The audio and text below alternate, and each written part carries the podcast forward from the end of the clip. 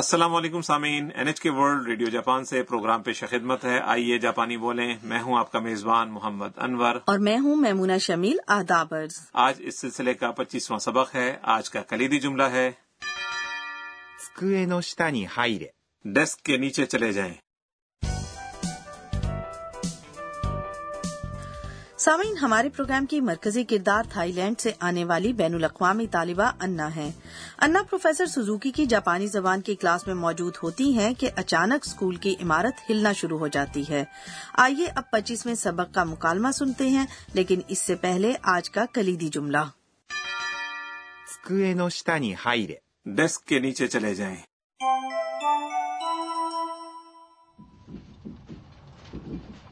地震だみんな落ち着いて机の下に入れ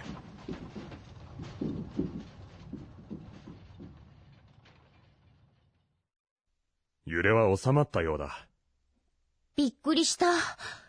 日本は本当に地震が多いですね。 آئیے اب اس مکالمے کی وضاحت کرتے ہیں پروفیسر سوزوکی نے کہا 地震だ。 یہ زلزلہ ہے 地震 اس کا مطلب ہے زلزلہ だ。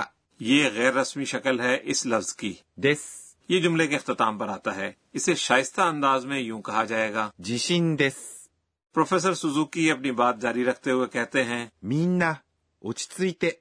سب لوگ پرسکون رہیں みんな、 سب لوگ یا تمام لوگ 落ち着いて。 یہ اس فعل کی تے شکل ہے 落ち着きます。 یعنی پرسکون رہنا یہ دراصل 落ち着いてください。 یعنی برائے مہربانی پرسکون رہیں کو کہنے کا غیر رسمی انداز ہے 机の下に入れ。 ڈیسک کے نیچے چلے جائیں یہ ایک امر یا حکم ہے اور یہی آج کا کلیدی جملہ ہے 机 اس کا مطلب ہے ڈیسک یعنی وہ ڈیسک جس پر ہر طالب علم بیٹھا ہوا ہے の یہ اسموں کو ملانے والا لفظ ہے 下。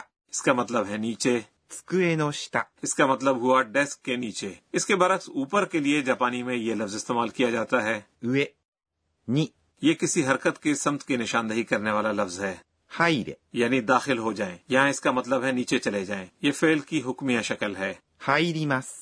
اس کے بنیادی معنی ہے داخل ہونا جب زلزلہ آتا ہے تو اشیاء اوپر سے نیچے گر سکتی ہیں لہٰذا لوگ اپنی حفاظت کے لیے ڈیسک یا میزوں کے نیچے چلے جاتے ہیں آج پہلی بار ہم نے فیل کی حکمیہ شکل سیکھی ہے انور صاحب جی فعل کی حکمیہ شکل ہدایات دینے کے لیے استعمال کی جاتی ہے جیسا کہ موجودہ مکالمے میں ہے اور یہ ٹریفک کے اشاروں میں بھی استعمال ہوتی ہے جب کوئی آفت آتی ہے تو ہم چلاتے ہیں بھاگیں اس کے لیے ہم فعل کی حکمیہ شکل استعمال کرتے ہیں 逃げます。 اس کا مطلب ہے بھاگنا جو فعل کی حکمیہ شکل میں اس طرح بنتا ہے 逃げろ。 یعنی بھاگیں پھر پروفیسر سوزوکی کہتے ہیں 揺れは収まったようだ。 لگتا ہے کہ لرزش اب تھم گئی ہے 揺れ ہلنا یا لرزنا は یہ موضوع کی نشاندہی کرنے والا لفظ ہے 収まった。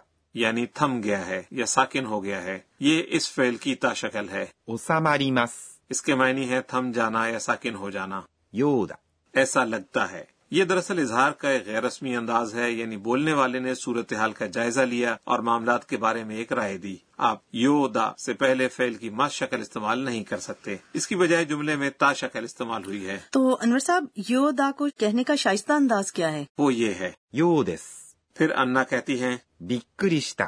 میں حیران رہ گئی びっくりした。 اس کا مطلب ہے حیران ہو جانا びっくりした。 یعنی میں حیران ہو گیا یا حیران ہو گئی یہ دراصل اس فعل کی تا شکل ہے びっくりします。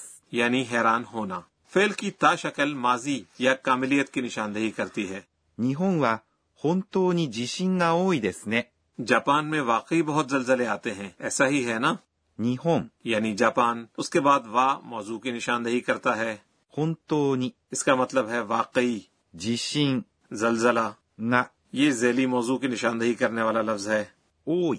یہ اس میں صفت ہے جس کا مطلب ہے بہت یا زیادہ ویسے چند یا تھوڑا سا یا ذرا سا کے لیے کہتے ہیں 少ない。です。 یہ جملے کے اختتام کا شائستہ انداز ہے اور ね。 یہ وہ لفظ ہے جو آپ اتفاق رائے چاہنے کے لیے جملے کے اختتام پر لگاتے ہیں تو یہاں ہم نے وا استعمال کیا یعنی وہ حرف جو جملے کے بنیادی یا مرکزی موضوع کی نشاندہی کرتا ہے اور گا یعنی وہ حرف جو جملے میں کسی ذیلی موضوع کی نشاندہی کرتا ہے تو ان میں فرق کیا ہے ہم، میمونہ آپ نے بڑا اچھا نقطہ اٹھایا ہے دراصل بنیادی موضوع کا مطلب ہے کہ جملے میں کس موضوع پر بات کی گئی ہے اس کو وا سے ظاہر کیا گیا ہے ذیلی موضوع بھی بنیادی موضوع سے متعلق ہے لہٰذا اسے گا سے ویسے بعض اوقات اسے بھی وا سے ظاہر کیا جاتا ہے کسی بھی جملے کے ضمنی حصے میں جب آپ یہ بتاتے ہیں کہ ذیلی موضوع کس حوالے سے ہے مثال کے طور پر ہم ایک جملہ بیان کرتے ہیں جس کے ذریعے بنیادی موضوع اور ذیلی موضوع کا فرق واضح طور پر معلوم ہو جائے گا ہاتھیوں کی ناک لمبی ہوتی ہے اس جملے میں ہاتھی یعنی 象、 اور ناک ہے 花、 لمبی کو یوں کہتے ہیں 長い。 لہٰذا یہ جملہ یوں بنتا ہے 象は鼻が長い。 ہاتھیوں کی ناک لمبی ہوتی ہے اچھا تو پھر بنیادی موضوع ہوا ہاتھی اور ذیلی موضوع ہوا ناک جی بالکل تو میں انہیں اس مثال کو سامنے رکھتے ہوئے کہ آپ جاپانی میں یہ فقرہ کہہ سکتی ہیں کہ اس لڑکی یا خاتون کے بال لمبے ہیں اس لڑکی یا خاتون کے لیے لفظ ہے 彼女、 اور بال کے لیے کہیں گے 髪、 اے تو کانوجو وا کامی گا ناگائی بالکل ٹھیک تو سامعین آئیے اب سبق نمبر پچیس کا مکالمہ دوبارہ سنتے ہیں آج کا کلیدی جملہ ہے 机の下に入れ。 ڈیسک کے نیچے چلے جائیں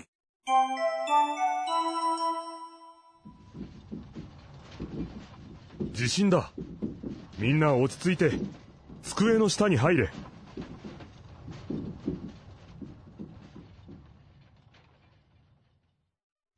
揺れは収まったようだびっくりした。日本は本当に地震が多いですね。 اور سامعین اب وقت ہوا ہے ہمارے کارنر گر کی باتیں کا اس پروگرام کے سپروائزر پروفیسر اکانے تو کناگا ہمیں آج کے اہم نکات کے بارے میں بتاتی ہیں تو آج ہم فیل کی حکمیہ شکل کے بارے میں تفصیل سے پوچھتے ہیں دیکھیں وہ کیا کہتی ہیں 私が教えましょう وہ بتا رہی ہیں کہ فیل کی مس شکل سے حکمیہ شکل کیسے بنائی جاتی ہے پہلے تو یہ کہ وہ فیل جن میں مس سے بالکل پہلے اے آتا ہے تو آپ مس کو رو میں تبدیل کر دیتے ہیں مثال کے طور پر کھانا کھانا 食べます。 یہ بن جائے گا 食べろ。 یعنی کھائیں اس کے بعد وہ فعل آتے ہیں جن میں ماس سے بالکل پہلے ای ہوتا ہے اس کے دو طریقے ہیں ایک طریقہ تو ماس کو رو میں تبدیل کرنے کا ہی ہے مثال کے طور پر اٹھنا یعنی 起きます。 یہ بن جاتا ہے 起きろ。 یعنی اٹھیں ایک اور طریقہ یہ ہے کہ آپ ماس کو چھوڑ دیتے ہیں اور اس سے بالکل پہلے والے واول کو اے سے بدل دیتے ہیں اس مکالمے میں نیچے چلے جانا یا داخل ہو جانا یعنی 入ります。 اسی طریقے کے مطابق ہے لہٰذا یہ بنے گا 入れ。 یعنی ڈیسک کے نیچے چلے جائیں یا نیچے داخل ہو جائیں لیکن آنا یعنی 来ます。 اس اصول سے مستثنا ہے یہ یوں بنے گا 来い。 اس کا مطلب ہے آئیں فعل کی حکمیہ شکل کچھ پرزور ہوتی ہے یہ زیادہ تر مرد حضرات استعمال کرتے ہیں جب وہ اپنے دوستوں یا بچوں کو کوئی کام کرنے کا کہہ رہے ہوتے ہیں خواتین عام طور پر اسے استعمال نہیں کرتی حکمیہ فعل کا وہ شائستہ انداز جو مرد و خواتین دونوں استعمال کر سکتے ہیں اس کے لیے آپ ماس شکل کے فعل سے ماس ہٹا سکتے ہیں اور اس کی جگہ یہ لگایا جا سکتا ہے なさい。 اس طرح سے کھانا یعنی 食べます。 یوں بنے گا 食べなさい。 یعنی کھاؤ اور داخل ہونا یعنی 入ります。 یہ بنے گا 入りなさい。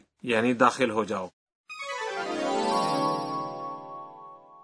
یہ تھا ہمارا کارنر گر کی باتیں ہمارا اگلا کارنر ہے صوتی الفاظ کا جس میں ہم آوازوں یا رویوں کی عکاسی کرنے والے الفاظ متعارف کرواتے ہیں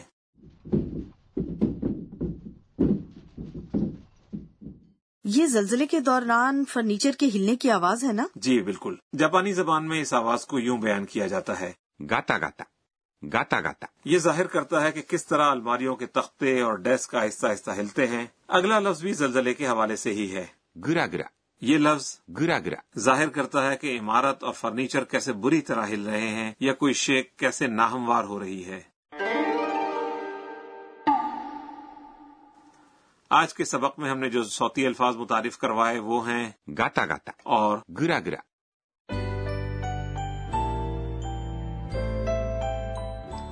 آج کے سبق کے اختتام سے پہلے ہمارا کارنر ہے انا کے ٹویٹ انا اپنے سارے دن پر نظر ڈالتی ہیں اور ٹویٹ کرتی ہیں えーっと、今日は、